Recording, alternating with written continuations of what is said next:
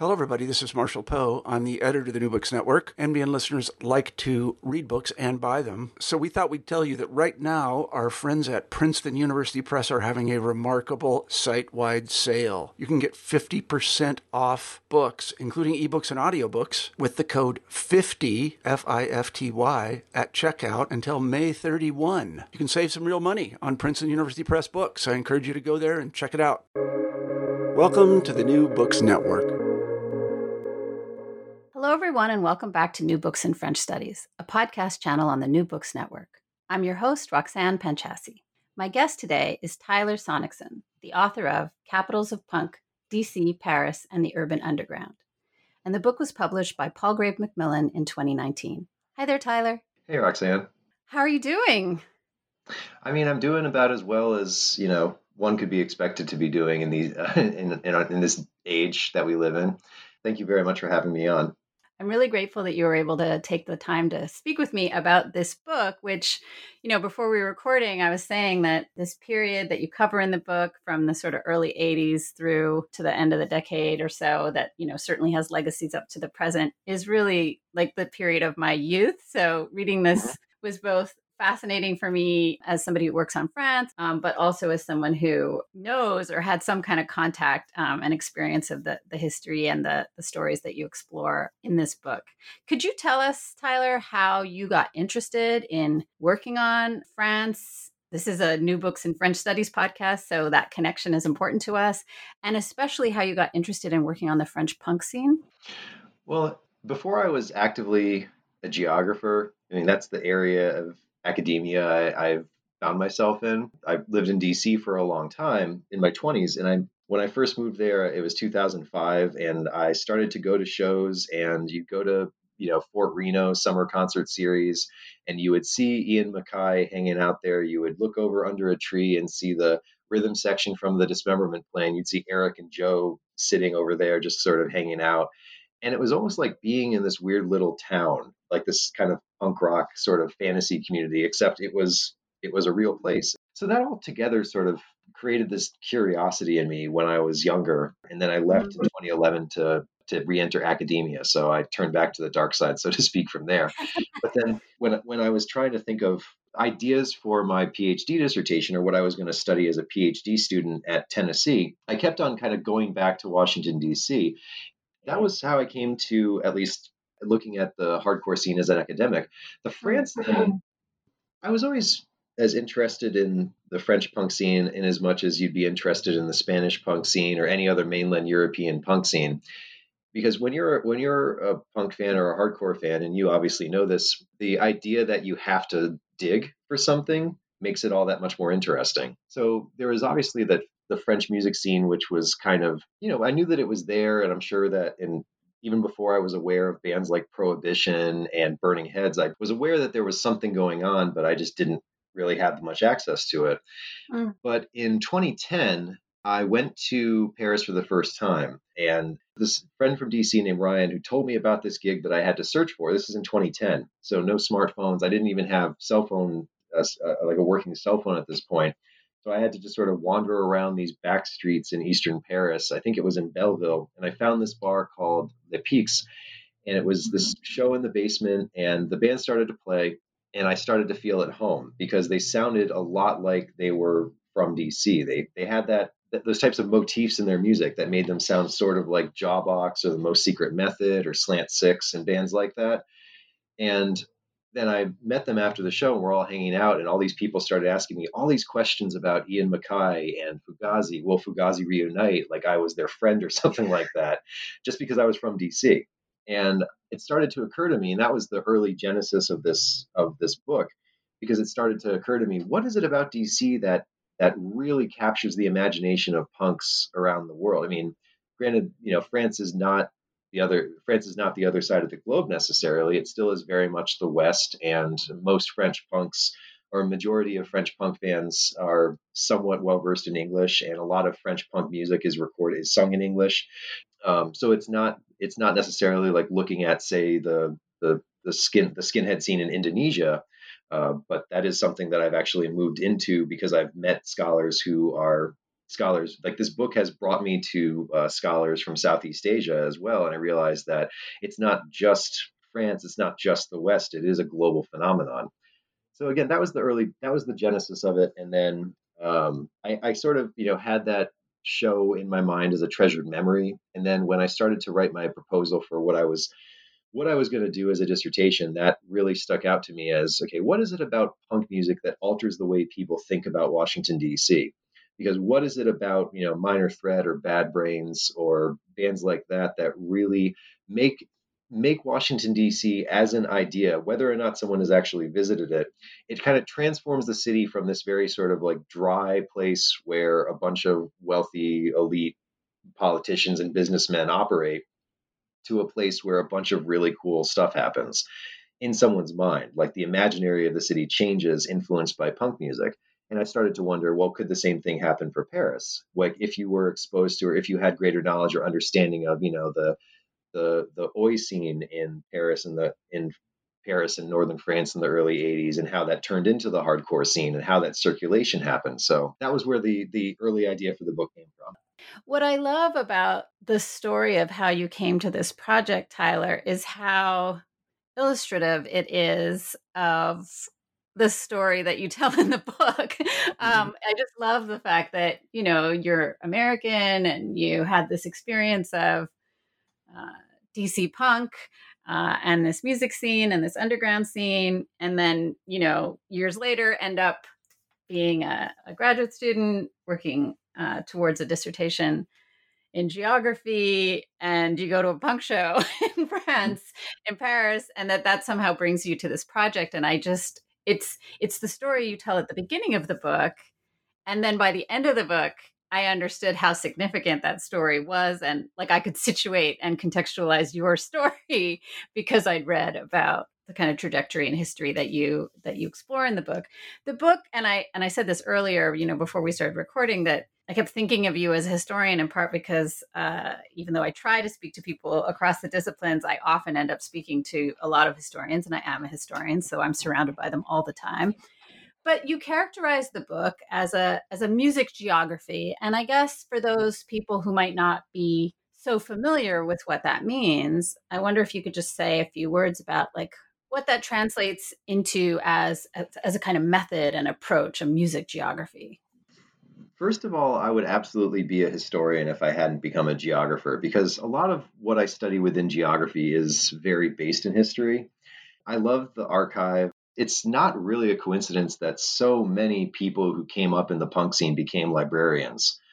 Um. In fact, in the process of doing zine research in DC, I went to the University of Maryland Library and I worked closely with John Davis, who was in he was he was in Q and Not U and Georgie James he works at the library now. And hmm. Vin Novara, who was a hardcore drummer from New York, is also a librarian. I think it's that, and same thing with with Dischord Records began as a way to document the scene because Ian MacKaye's family, and I go into a lot of detail about this in the book. The right. MacKaye family in DC were they like his mother was a writer. His parents were both writers. It was either his mother or his grandmother who wrote a column under the pen name Dorothy Disney and he had all these tapes. He just had tapes and tapes and tapes, like a massive archive of couples who were interviewed about their marriages for this magazine. And even as a little kid, he got really intrigued by just making this archive accessible. And within geography, some very prominent uh, cultural geographers like Yi-Fu Tuan is one example. I quote him all the time in saying that we have to render the archive accessible to future generations. And I think access is something that that hardcore and punk have always really and have always really centered and focused on. Anyway, there's that there's the there's the history side of it and the archive side of it that I think is really important to keep in mind. But then as a geographer specifically, your question about musical geography, just the relationship between place and music, uh, how place and scenes influence the development of music that kind of freezes those moments in time and place in amber in a sense. You know, if you listen to those early minor threat seven inches. I mean, those are what, what Dischord Records was started as a documentation, a means to document what was going on. Because at the time in 1980, no 1980, 1981, no one who no one from the so-called music industry really even knew this was going on. They, they, they didn't know about anything that was going on in DC. If you if you were to look at the musical geography of DC hardcore, you have to look at you know the social and cultural and spatial dynamics of the city in 1979 1980 you know what gave rise to the so-called big bang which is a term that i borrow from craig wedren from shudder to think. He used it when, he, when i was chatting with him. He said the big bang of hardcore in 1979 when bad brains uh, started to play those rock against racism shows at the valley green housing complex in southeast southeast dc i should say which is uh, i think at the time, I don't know what demographically where it is now, but it was 90 plus percent African American at the time. The but but that's an example of musical geography, just looking at the relationship between place and music. Because even now, when people argue, or they might ask the question, well, with the internet kind of changing the dynamics of, of space and place, is musical geography just as important? And I argue that it's even more important now because you know, obviously in hip hop, for example, which very which heavily influenced underground music in DC, both obviously DC's own hip hop scene at the time, as well as the hardcore scene. The hardcore kids were really into hip hop and go go. The go go scene obviously was a big influence on hip hop.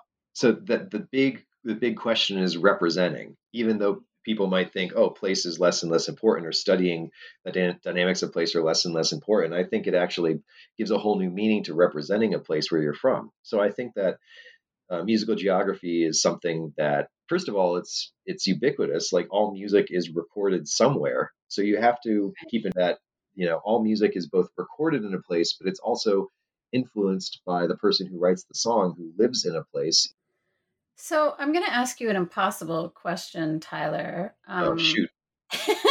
I mean, I feel like we could talk about this for hours and hours, but just for those people who are, you know, not familiar with this culture, subculture, underground whole business, whether it's in DC, mm-hmm. Paris, or anywhere else, we think we know what we mean when we say punk. Mm-hmm. But as someone who tried to explain this to a 10 year old recently, um, you know, because I use the term for all kinds of things. Like I use it when I'm cooking, you know? um, um, like when I'm not following a recipe, I say that, oh, you know, yeah. or if I, you know, somebody's like, what, how did you make that? I'm like, I don't know, you know, it's just, I, I, it's just punk so i do that a lot and so i i want to i guess not get you to define punk for every for all time and for every you know idea and place and stuff like that but just in this book that it's like music and sa- a sound the way something sounds but it's also like there's a whole material culture around it an ethos. Can you say a little bit about that for well not just for people who don't know but for people who think about this like how punk is operating in the book as a as a thing that you're trying to understand differently um, ask different questions about access in different ways by focusing on dc and paris well punk is the free space that's what ian MacKaye said mm-hmm. and that's something that i've quoted i probably quoted that line that he said during a q&a i did with him last year at a conference in DC. It was last, it was April 2019, and I did a Q&A with him. It was right before the book came out, and he's done so many interviews. I mean, he almost exists like outside of Coriky, which is uh, the album he put out last year with um, with Amy Farina and uh, uh, Joe Lally, and obviously running the day to day operations of the label. He does so many interviews, and it's because he understands the importance like whenever someone who some teenager who's trying to write a zine in contacts him he will most likely if he has if he's able to, to squeeze time together he will do it. And i think just one of the things you know like ian MacKaye himself saying that obviously carries a certain amount of gravity but it means it means a lot because what punk is you know obviously it changes as you as you get older. You know you and i have both been you know you and i are both to varying degrees. I feel like based on what you told me before we before our interview, you probably were like you probably went to a lot more punk and hardcore shows when you were a teenager in your 20s than I did. But um, but I tried to I tried to catch up as I got older. But I think obviously the definition is going to vary from person to person, you know. But what it, a lot of it usually boils down to is the idea that punk is the free space. It's the space where there aren't, where you're not bound to the expectation of earning money for your art. You're not bound to where you can create art for art's sake. You're not bound to expectations. You're not bound to selling X number of tickets or you're considered a failure on, on some commercial level. You're not bound to producing something that you know a, vo- a voice coach like a Broadway voice coach would hear and and and cringe at because there are so many my, my partner and I were talking about this recently. There are so many legendary vocalists who would not have gotten a second, you know, you know, like some of the most influential vocalists of all time, who would have not gotten a second audition on American Idol because of that standardization mm-hmm. that happens in the mainstream. Uh, Jacques Brel, cough. Anyway, speaking speaking of French language, you know, these Belgian but French language legends, um, vocal legends, and uh, that was someone who I actually came to sort of in a very roundabout way through my French punk research. I started listening to a lot of chanson music. I don't know if your experience was similar, but you realize just how the most influential voices, the most influential artists are the outsiders. And you actually get to see that in action when you're part of a punk scene, you're part of a DIY scene. You know, you get to watch the the people that don't fit in anywhere else, so they have to reside in that free space in order to exist and be creative. So I guess that's the closest thing I have to an answer to that impossible question. Yeah, I think it's just useful to think about it, especially in terms of the the sources that you explore. You know, everything from the way music sounds that we would characterize it, you know, as punk, to you know how the people who make that music produce it, act it out, uh, live their lives in all kinds of other ways and then yeah keep records of like build an mm-hmm. archive of all this stuff of music of flyers for shows of zines like that it's um that the culture that you're exploring and the materials that you're exploring you know right down to the conversations and interviews that you had with people who participated in DC and in Paris and in these scenes that it's much bigger than not that it's not big enough to talk about the a particular type of music that's that's made and performed and recorded but that it's bigger than that, that it's about an entire um, co- community and all the things that that community experiences and and makes together mm-hmm. um, and then shares. So, in terms of grounding this book as a book that is, yes, both about DC and Paris, but is more about how Paris learns from DC and kind of understands, reinterprets, and then is influenced by DC when it comes to punk. How do you think about the book as a kind of, you know, France America, Franco American cultural study, right? Of this long standing relationship between France and the US. Like, how did DC and Paris exemplify that when it comes to punk? Well, I think that there's a few different levels of that. There's the Franco American circulation that has been very active and very prominent for, God, I don't even know. It's it's hard to put a timeline on it because as as long as either country, either republic has existed, or like it, you know, the French Republic has existed for.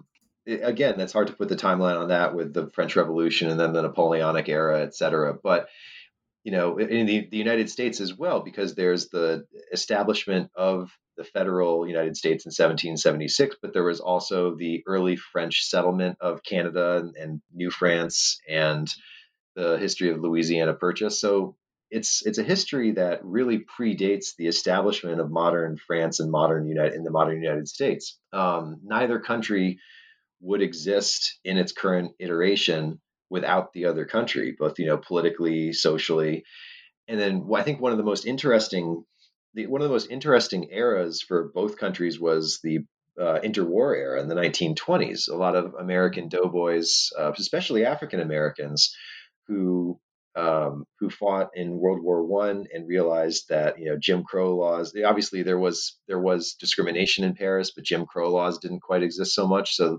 there was that um, there was obviously a huge African American, like, like the American colony in Paris, which was then, of course, dramatized in the literary front by Gertrude Stein and Ernest Hemingway and so forth.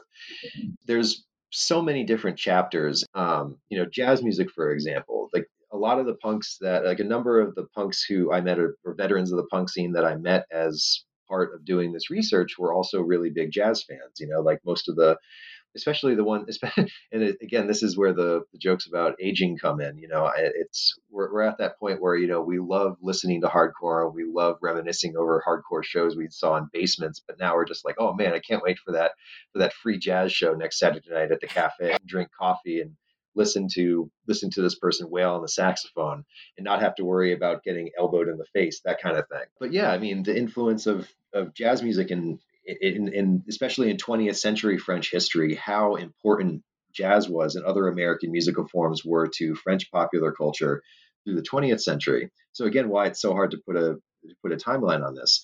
So there's certainly a continuity. If you were to look at the hardcore underground in Paris specifically, uh, particularly in the mid 1980s, because a lot of, I guess, the first two French, or at least what a lot of people agree were the first two French hardcore bands who are kind of built specifically in the hardcore punk mold, or I, Heimat-Los, who are probably more influenced by the D beat sound, like uh, Discharge or D beat sounds, or uh, British bands, and Kromozom 4, who were very influenced by uh, by Dead Kennedys and by Minor Threat. Um, those two bands that emerged in 1983, 1984, which was when many people thought that American hardcore had really fizzled out. Like that was when emo was starting in DC, and so, you know, when there was one wave would sort of crash in the United States, this new wave would emerge in France. And the French bands don't really have their coffee table books like the DC bands do. You know, now there's there there's a lot more recognition of the DC hardcore scene than there is the Parisian hardcore scene. But and obviously the exchange or the circulation was was definitely lopsided. I think that the DC scenes, I should say plural, uh, had more of an influence on the French scenes than the other way around. But there was absolutely, but it was absolutely a circulation. It wasn't it wasn't one sided. And uh, then, like I said, there's a continuity between looking at the history of jazz as an underground sort of outsider art form in the 1910s and 1920s in the wake of in the wake of the Great War. And kind of drawing those parallels or drawing those historical parallels. Again, I start sounding more and more like a historian when I talk about that. So, yeah. One of the kind of threads throughout the book is this idea that you know uh, the urban landscape the relationship between the urban landscape and this um, underground uh, that there are connections between those two things in paris and dc and that there are differences between those two things in paris and dc and of course there's a, a kind of periodization and a history here you know with a scene that develops earlier um, you know from the late 70s into the early mid 80s uh, in DC, and then you know from the mid 80s to later in Paris. So that's there's change over time in that sense, but they're also very different landscapes. Mm-hmm. And mm-hmm. I guess, I mean, again, this is a huge question, but I guess just in terms of thinking about how these are both capital cities, so it seems kind of obvious, right? To if you're going to talk about French punk and American punk, like at some level, seems like a no-brainer. Like yeah talk about paris talk about dc even though dc might not be the first city you think of when you look that you know somebody who doesn't know anything about it people might be like oh if you're going to do music in the united states why wouldn't it be new york or something like that? So you have reasons for connecting dc and paris but what about the differences between these two places that you explore in the book and how the punk scene and the punk scenes illuminate the urban story um, and landscapes of these two respective cities? Well, I think the big change, especially as far as the last 40 years are concerned, is our patterns of gentrification. And in Paris, there's gentrification and there's embourgeoisement, which is which is important to understand. Obviously, that you know the the pattern of suburbanization in the United States by by the 80s, most American cities had already been so decimated by uh, urban redevelopment, um, you know, shifts into public housings, uh, you know, what cities were pitching as slum clearance and as to use the to use the uh, elephant in the room term, Negro removal. Mm. which was, you know, if you talk, if you speak to any urban geographer about it, I mean, anyone who's schooled in, anyone who's read Jane Jacobs, for example, understands the the short sightedness and the racism inherent in what was going on in the United States in the 19 uh, in the 1950s and 1960s with urban redevelopment, and Washington D.C. was absolutely kind of in the center of that moment because one thing that I think a lot of people don't think about so much when they think about DC. Again, a lot of outsiders who haven't spent much time there don't, you know, those who don't really think about DC as anything other than the federal capital and the Smithsonian museums, they forget that DC was segregated, that it was that there were Jim Crow laws extant in DC. It was the the meeting point of the American North and the American South. Obviously, the North is not exempt from from the history of very uh, stirring stories of racism, Boston. But uh, but you know that's that was that's an issue too in American culture where a lot of Northerners and I grew up in the Northeast and a lot of I still had family up there who are kind of malinformed about what the American South is like and you know how race is discussed in the South. And in fact, when you live in the South, race is something that is actually discussed a bit more comfortably there are obviously going to be people that push back against the removal of Confederate monuments and so forth. But you know, obviously, it's easier for people to throw stones at cities like you know, like uh, Montgomery, Alabama, where the and Selma, where these where these marches happen, where these you know kind of pivotal moments for for the, the, the civil rights. Very easy to catalog and very easily to dramatize moments in the civil rights era, civil civil rights era of the '60s happened, but people also forget that you know Martin Luther King's speech was on the National Mall in D.C. A lot of these far right movements, these far right protests of people who still for, are convinced by Newsmax that that um, Donald Trump did not lose the election, you know, it it sort of becomes a platform for the most extreme elements of the society. And the same thing with Paris. Paris also became that because it's the capital city in a very in a very polarized country particularly in the 1960s, as many of us are aware. But the 1980s was also a very pivotal time, especially the, the emergence of the National Front, the skinhead movement. So it kind of became the stage where these conflicts bore out.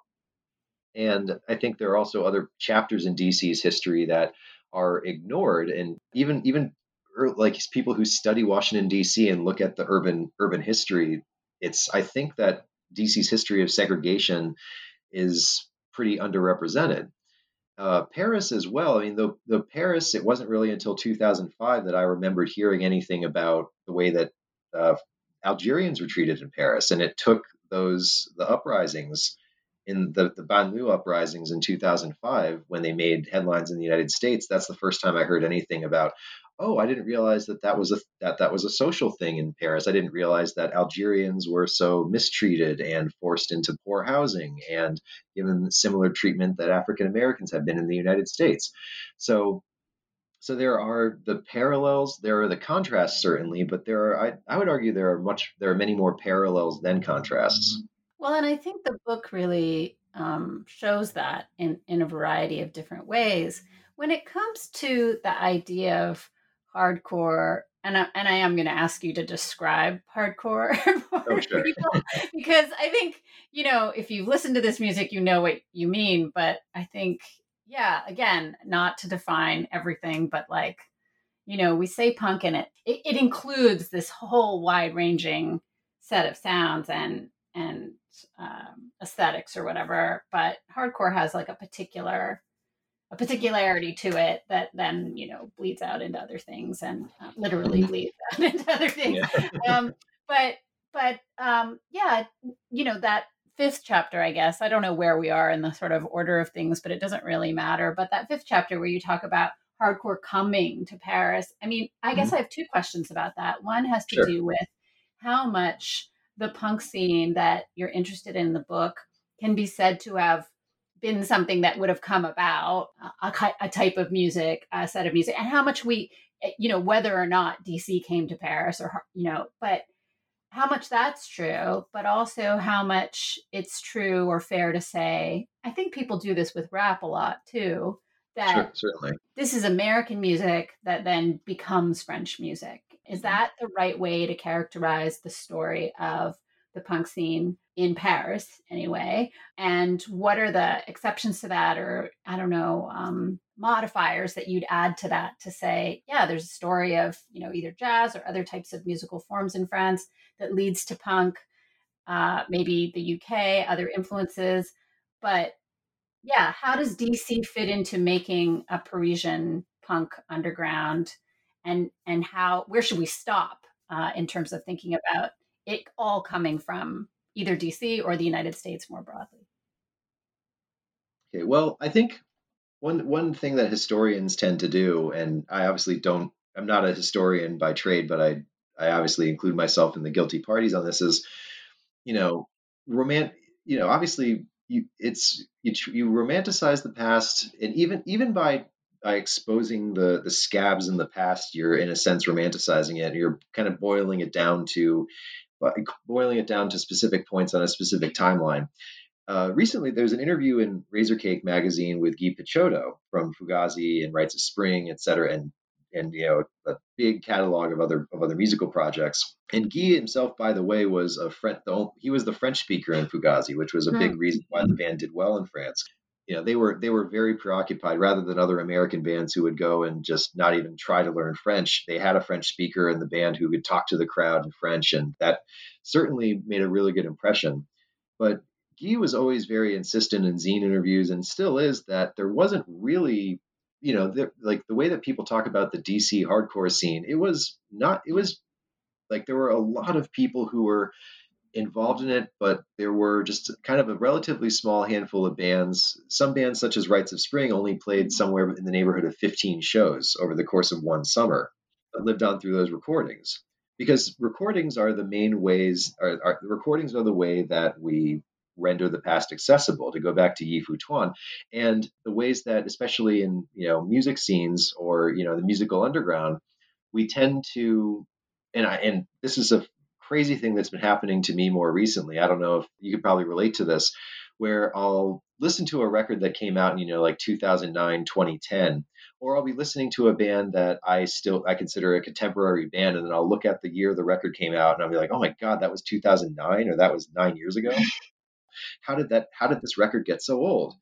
And um, it's it's sort of obviously it's a danger when we when we try to tie the past up the past up in these neat, neat little boxes but i brought up Picciotto because he's always insistent that it was never that clean it was never that neat there were always there were always bands there were always musicians that are going to go to a hardcore punk show that are going to go and you know make a really great hip hop mixtape and then they're going to go to a hip hop show, they're going to go to a cipher or something like that. And the the cross pollination of scenes, again, the emphasis on free space is what enables the cross pollination of scenes to happen. You know, when you're not necessarily creating music for the purpose of selling plastic, to again quote Ian MacKaye, genre doesn't really make a huge difference. If we're going to talk about Bad Brains, talk about how Bad Brains were a very skillful reggae and dub band that also mm-hmm. arguably created hardcore punk. You know, they'd, they'd play the big takeover or they'd play I or they would just play DC and just tear a place up. And then they would just go into the chillest reggae song you've ever heard. And the crowd was, the crowd was completely in love with that. There was no adherence. There wasn't really as much of an adherence to genre. So it's really hard to say that, you know, DC, that they're like a certain, you know, it wasn't i mean there was obviously certain compilations that made their rounds there was the the flex your head you know that was dubbed onto cassettes that a lot of french punks in the 80s they would get like a copy of the cassette they wouldn't know who the band was they would just hear the song and they would they would probably wait 20 25 years before they found out who even sang certain songs that influenced them to play a certain way that they did but that's i think a question that's impossible to answer in terms of what the scene looks like in Paris. Mm-hmm. If we could get like real concrete about it, like to for you to tell us about, you know, where this is happening in the city, what the music sounds like. You mentioned earlier that a lot of um, the music is happening in English. And who is participating in all of this? Like, I mean, it's a broader question in terms of punk in general and hardcore in general, you know, that this is a male dominated subculture, that this is a predominantly white underground scene in both places. Um, but yeah, can you tell us and give us a, more of a sense of like the texture of what this urban underground looks like in the city of Paris itself? Pretty much for the entire history of hardcore punk in Paris, there has been sim- similar to DC, especially over the 20 the course of the 20th century with gentrification. A lot of it's been defined with trying to find places to play or trying to find you know mm. spaces uh, within the especially within the um, my French is not not good. Apologies. Périphérique, like within the within the within Paris proper, there are fewer and fewer places, fewer and fewer DIY spaces because the city has been so sold out to developers and increasingly militarized, as is what happens when any city becomes gentrified. Mm. Certain areas of Paris were, were always like I, I am trying to remember a specific um, arrondissement off the top of my head, but it's not working at the moment.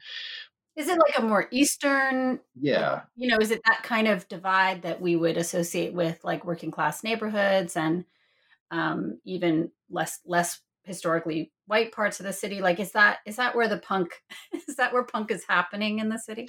When I first went to Paris in 2010, there was a DIY space that my friend who played there it was actually um, really a really cool show. It was uh, a friend a friend of mine, uh, Philippe, who was he had a band he had an indie band at the time called General Bye Bye, and he and his his drummer his uh, drummer Etienne were accompanying Dorian Wood, who was a fantastic fantastic genderqueer like piano singer singer performer from L.A. who was on tour in Europe at the time, and it was in like a squat in in the eastern side of Paris. And I remember Philippe was very adamant that it was the last DIY space that he was aware of. And he'd been playing in bands since he was 13 or 14. And he'd seen kind of one by one a lot of these DIY spaces, which were, in, in essence, they're all pretty ephemeral, but especially in a city like Paris, which is so expensive and so uh, increasingly militarized. Same, same thing with Washington, D.C. There are fewer and fewer spaces where where punk and hardcore and that DIY scene can easily exist. And a lot of that's outside of my immediate knowledge base because a lot of the people who I interviewed, I talked to them about their impressions of DC based around hardcore music's history. So there were a lot of people who I spoke to who are still playing, who are still gigging from time to time, but I didn't really get as many opportunities as I would have liked to speak to uh, for example, teenage fans who are getting into the scene now, like asking them, okay, well, where maybe in the in the southern suburbs or the the western communes outside Paris, uh, this is happening now, because a lot of the like the early oi bands like uh, L'Infanterie, Sauvage, for example, came uh, they came from Colombes, which is a western commune, and I'm I didn't get a chance to actually go out to Colombes and speak to anyone out there who, who currently lives out there and to see if or what the scene is like in those um, in those western suburbs of Paris. So that's a question that's you know outside of my area of knowledge, really, even of the city. I think that uh, that would be a book that I would love to see, especially if somebody somebody more like intimately not intimately connected to the contemporary scene were to put something out about that. I mean, there are, I'm sure there's, I'm sure there are anything from Facebook groups. There are likely, and I'm not active on TikTok, but I guarantee that I'm sure that there are people active on TikTok that could show where the, the hip hop ciphers are happening outside in like southern or western Paris, where hardcore shows are happening in and around the city. But but again, there's it's generally pretty restricted, and a lot of venues, as they've always been, have been pretty ephemeral. In terms of the content of the music, the way it's made, recorded, distributed, circulated, all of those things, Tyler, there's there's all kinds of politics in the book, mm-hmm. specifically mm-hmm. with respect to music, and then of course the content of the music, especially in terms of lyrics, is is often po- political. So, in terms of the relationship between DC and Paris, and especially in terms of what like French punks are singing about and um, participating in politically. How would you characterize that in the period that you cover in the book uh, of the 80s? That, you know, you were talking about the broader context of what's happening in France and how that builds on things that, you know, that have been kind of developing uh, and a history that's there since at least the 1960s. In the 80s, in Paris, in this scene that develops, what are people politicized about, whether it's musically uh, or in a broader sense in terms of responding to local gentrification and then even broader you know national politics or international politics. Like are they singing about the united states? Are they singing about france? And how does that all come together?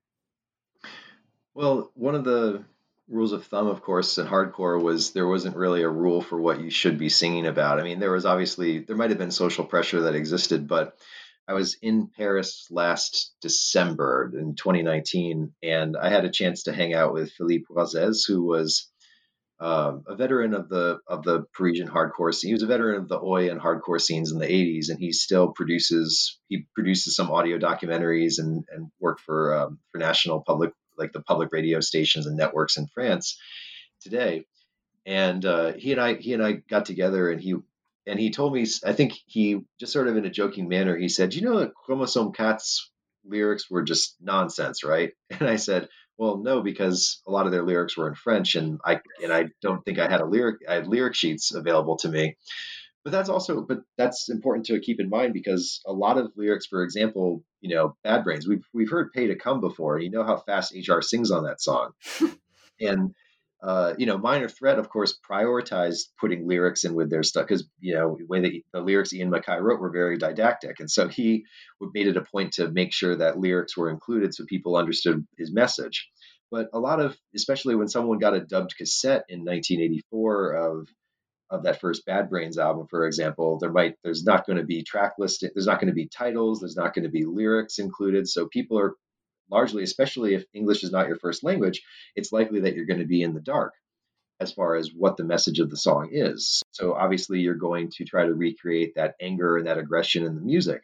Regarding use of language, um, a lot of French punk bands, even if obviously in almost all cases English was not their first language, they would still sing in English because for several reasons. One that I often heard was that a lot of just because a lot of their favorite American and British punk bands sang sang in English. Uh, French is a beautiful language for for rap music. Mm. As far as hardcore goes, English I think just in its structure uh, fit better with those certain styles of music that hardcore bands would play. There wasn't. I, I mean, there was certainly obviously a, the, the the political the political angle of things in a lot of French punk lyrics, but just like in in American hardcore lyrics, a lot of it is just about freedom. A lot of it is just about like self actualization. Or in some cases, just like in a lot of American hardcore bands, a band like Kromozom 4 would just basically write these silly lyrics because, again, they're not putting out, you know, gold records or anything like that. They're recording music for their friends. So they're going to load their songs up with these localisms. They're going to, you know, stuff their lyrics full of inside jokes and things like that. It, and it's for their audience. As, as an American with very, you know, my, my French, like I said, my French skill is very limited. Some a lot of the French hardcore that I would listen to, you know, even even chanson music, I would I would understand chunks of that, but then put a hardcore song in my ears in, in French, and I'd be like, okay, I have no idea what they're singing about. Um, so, uh, but but I don't I don't I didn't really sense like a predominantly like different set of messaging or different approach politically or personally in French hardcore music than in a lot of American hardcore music. What about in terms of, you know, if it's not in the music per se, like what about in terms of what what people's politics are and what other kinds of things the people who are making this music are participating in? Is there anything in that that um, you know helps us situate uh, the music that is responding to DC and learning from DC in uh, the French context, in the Parisian context, situated in what's happening in France. Is there anything like that in terms of the ethos, the broader ethos that's at work for the people who are making this music, like out out in the rest of their lives or the world?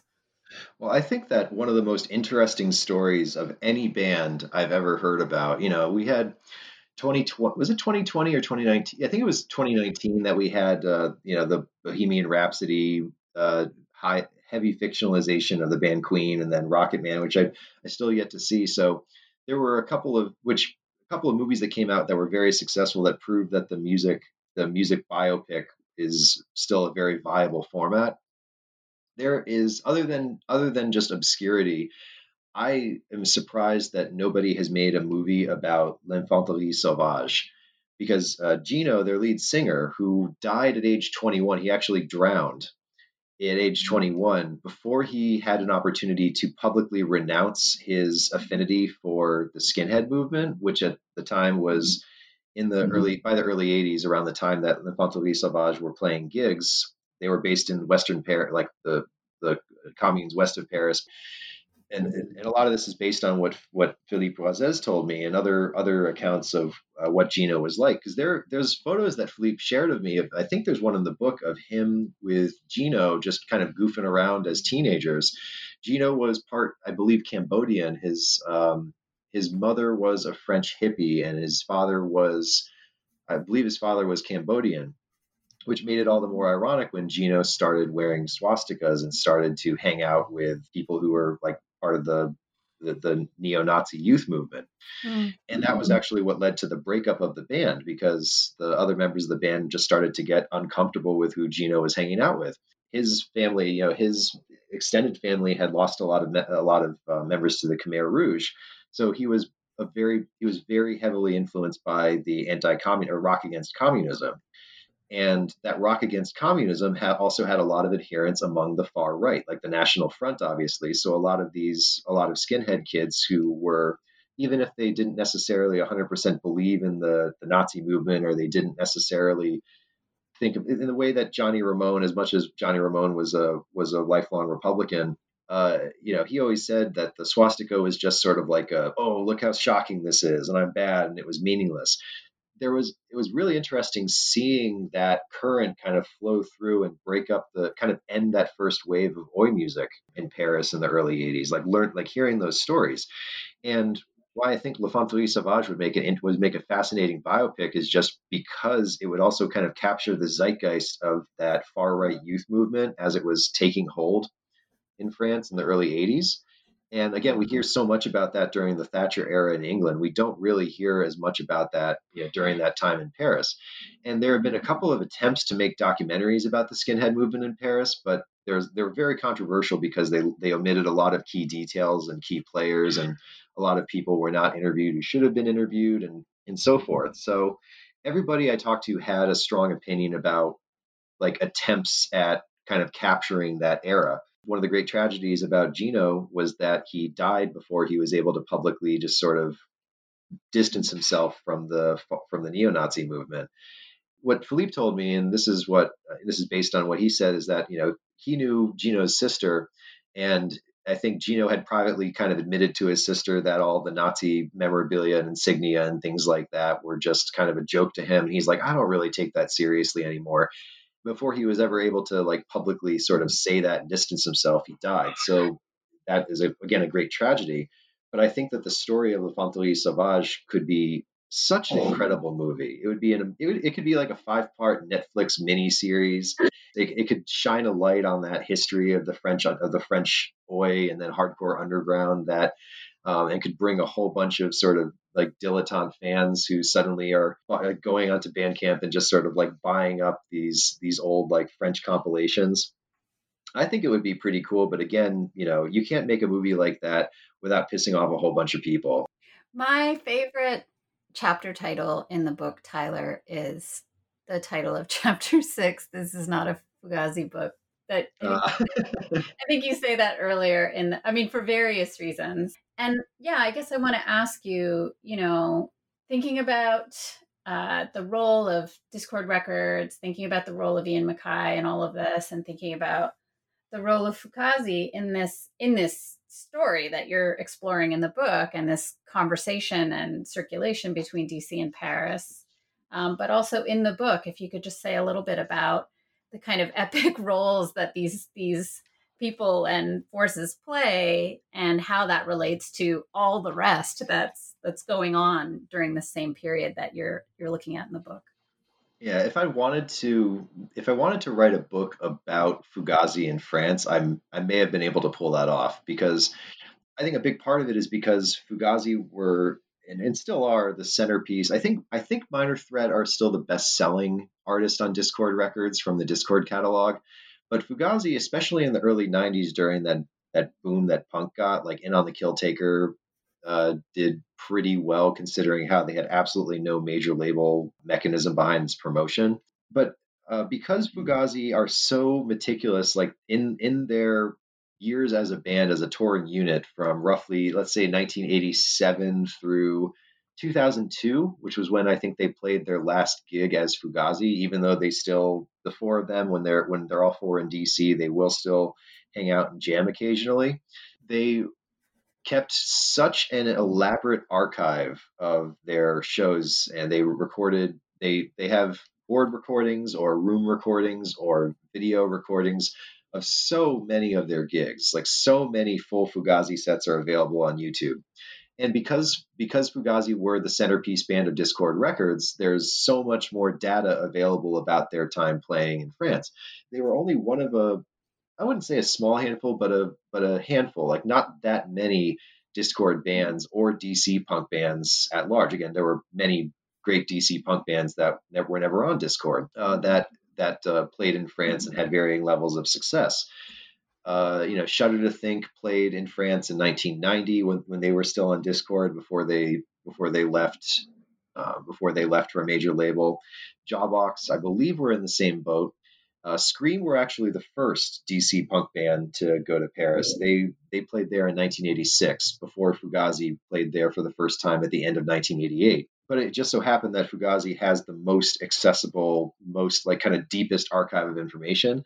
So that's why I kind of that was a, obviously a tongue-in-cheek reference to those Fugazi bootleg teams because they were so against merchandise. Uh, the chapter's title is "This is not a Fugazi book" is sort of a declaration of remember that this is not specifically about any one band. This has this is obviously you know I spoke to Ian MacKaye. He was a huge advocate and a big help in the process of researching and writing the book but you know there were plenty of people who were never even in bands that had a role in the circulation of the music there were zinesters there were there were people who just there were various people who came over from paris in the mid 80s late 80s who stayed in the dischord house for a couple of weeks and you know brought attention to the, those who were living in and hanging out in the dischord house in, in Arlington, Virginia. You know, there's a great photo, in fact, that I always show. It's it's in the book. It's of Philippe Roizès, um, a, a bandmate or, or friend of his who was also playing in hardcore bands, sitting on the Dischord steps of the, the, the famous uh, Dischord porch with Ian MacKaye in, I believe it was 1987. I wanted to use it as the cover of the book, but obviously, you know, academic publishers and rules and regulations about using images on covers uh, prevented that. But the photo is right inside the beginning of the book. It captures such a great moment of these two 20 year old French punks who didn't speak English very well, just sort of sitting on the steps of the Dischord house and trying to, and just connecting with, at the time, I want to say 26, 27 year old Ian MacKaye, like right when he was starting Fugazi in this very pivotal moment for all three of their lives. And, you know, at this point, MacKaye had already sung for Minor Threat. He'd already sung for Embrace. He'd already been over to England. He'd already gone a long way in establishing that international circulation. But then here are these two 20 year olds from Paris who are in who are visiting DC for the first time, and they had what I would argue was a very a very important impact on that circulation as well. Well, Tyler, um, I'm really grateful to you for taking all this time to to speak with me. Can I just ask you what you're working on now? I'm working on a few different things right now. Um, as far as what your listeners may be interested in, if you have anybody who is interested in uh, architecture and um, repeat photography, I'm doing a long term. I'm not sure what is going to emerge out of this because there's two different sides to the, this project about my great grandfather who spent the 1920s as a jazz musician in Hartford, Connecticut. And I'm trying to track down any evidence of recordings that may still exist of his bands. And I'm and I'm actually working on a paper about whether the recording industry, like whether you know, calling his orchestras in the 20s like so and so the the Ben Irving recording orchestra, whether that was just a way to hype them or if that actually meant that they were recording. If there's a way to prove that. So I'm writing a paper for what might hopefully turn into something for a uh, you know, maybe a journal about the history of recorded music or the history of underground jazz music. And then in the 1930s, he also he worked as a traveling salesman, and I have his whole collection of postcards from that era. I've got really preoccupied, both as you know, someone who went there a lot as a kid and spent a lot of time there recently as an adult, the history of Florida. And I've been uh, trying to recreate a lot of these pictures, which I've been you know, just as sort of like a work in progress Instagram, I started an Instagram for it called Postcards from Irving, where I take the original postcard to the site and I try to recreate the image, like standing there with the with the postcard. So that's those have been the two big projects I've been working on most recently. Ironically, even though the party line on COVID was that, oh, COVID's COVID has us all inside and it's and it's uh, giving us all this free time, giving us all this new time to, you know, work on old projects and write old stories. And unfortunately, it's been very busy for me. So I've been, so those have been slow going, but that's what I'm work, that's what I've been working on most recently. And hopefully 2021 will give me a chance to, for those projects to see the light. Well, they both sound super fascinating, and I hope I'll get to hear more about them. Tyler, I just want to thank you so much for joining me and for writing this book. Thank you so much for having me, Roxanne. This was a blast.